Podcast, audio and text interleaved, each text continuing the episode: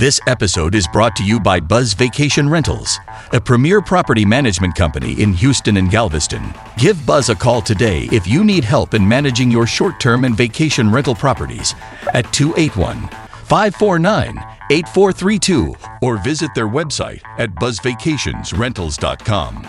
Now back to the Real Estate Baller Show.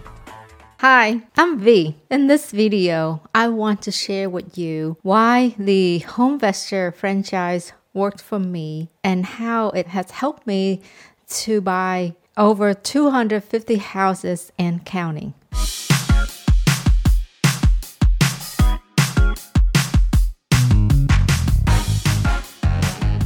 So one day I decided to get into this house buying business. So I spent six months researching before I bought my first HomeVestor franchise. Now, fast forward eight years later and 250 houses bought. I'm happy with my decision.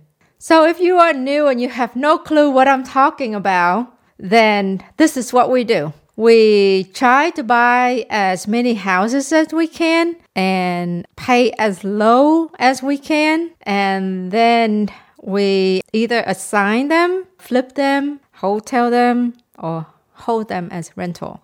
To have a successful operations doing what we do, I come down to um, three major things that you will need. The first one would be an excellent lead generation system. The second thing you need is the uh, skills for good conversion. Conversion rate is uh, number of lead to number of closing. Okay. And then last thing you need is good disposition process. I'm doing this video with the sole purpose of sharing different ways that you can get started in your real estate career.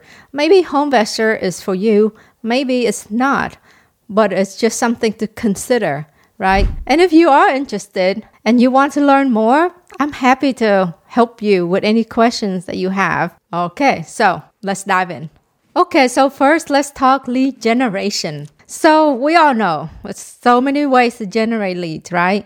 You can try referral, you can do direct mails, uh, letters, postcards, door hangers, uh, yard sign, billboards, TV ad, radio ad, internet ads. The key is how to know what's your cost for leaders, right? So how do you like how many piece of mail you have to send to generate X number of leads?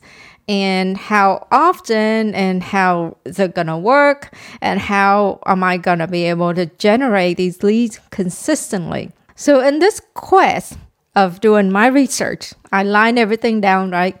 Okay, to do this, it's gonna to do it on my on my own is going to cost me a website.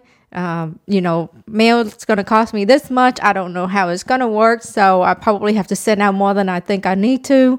Um, so I compared the, the two columns me doing it myself versus me doing it with HomeVestors. After I did my math and my comparisons, it came down to yes, I had to pay the home HomeVestor franchise fee and I'm gonna have to write check every month for advertising.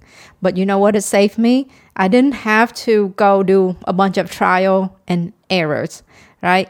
I didn't have to wait three months to six months to start seeing the result of my marketing effort. And I knew fairly well based on historical data that if I was going to spend X in advertising, I'm gonna get Y in number of leads. So why reinvent the wheel? You know, I can come into a system that already have the process in lead generation. So that was my research on lead generation. Like what you hear so far? Make sure you never miss another show by clicking the subscribe button now. This podcast is made possible by listener like you. Thank you for your support. Now, back to the show. Now, let's talk about the next big part is conversion. Conversion is, for example, if I receive 100 leads and I buy 10 houses, that means I have a 10% conversion ratio.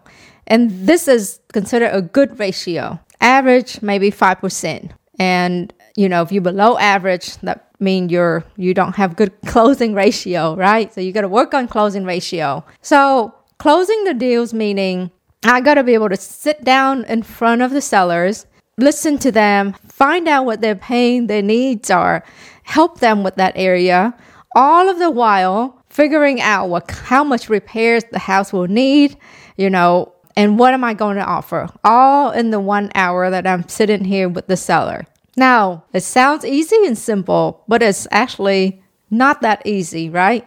I um, I had no real estate experience. So how was I going to know what to offer? Well, when I joined in the HomeVestor system, I was assigned a development agent, and that is a form of a coach or a mentor. So my development agent took me on a few buy appointments. I got to see how things work, and then I was taught how to estimate repairs and I was taught how to calculate my offers. Now, at the end of the day, it was my decision on what to offer on that house, right? So, uh, whatever the number was, I always went a little bit lower just because I was so new and I was so scared to lose money and make mistake. And I was lucky, you know, I bought my house pretty quickly in my first month in the business. Or maybe it was my charm. So that's the part with conversion. How good you are in front of the seller so that it helps you to spend less money on advertising and still close more deals. Okay, the last major big portion of being successful uh, with the house buying operation is the disposition. Disposition is how you sell the house, right? I mean, how you dispose of the house. Remember what I said earlier you buy a property or you get a property under contract, you either can assign, you can wholesale, you can hotel, or you can flip, or you can hold for rental. Okay, so those are way you dispose of a property that we buy. So unless you have a lot of money stashed away, you will need to sell these houses that you are buying fast to recoup the money that you spend on advertising and to make a profit, right?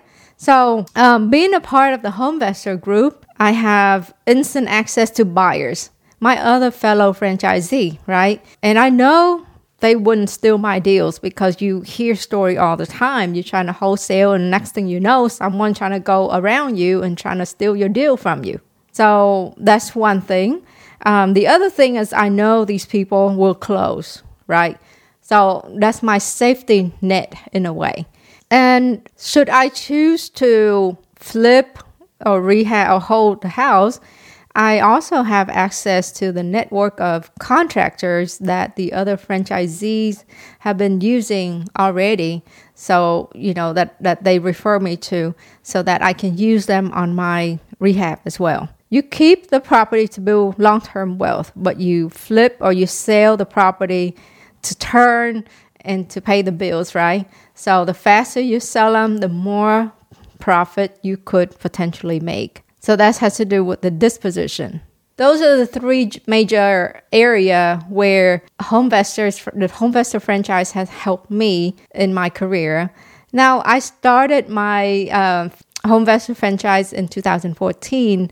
I bought my first house that same month of May and sold it in June. So that was not the norm. That got me addicted. And I'm still in it eight years later and still buying houses. Now, the other parts is we also have access to a huge um, network of other franchisee from all over the nation. So when I run into an issue, when I have questions, I can always pick up the phone and call somebody. And I'm pretty sure I'll find an answer. Thanks for joining us today. We hope you found it informative and inspiring. And if you crave more, join our Facebook group, RE Ballers, for more real estate talk. And from wherever you are listening to your podcast, make sure to hit that subscribe button on the Real Estate Ballers so you'll never miss another show. But wait, there's more. If you got some serious value out of this episode, we would be eternally grateful if you could give us a shining five star rating, write us a love letter, aka a written review, or even just share this episode with a friend who needs some real estate inspiration.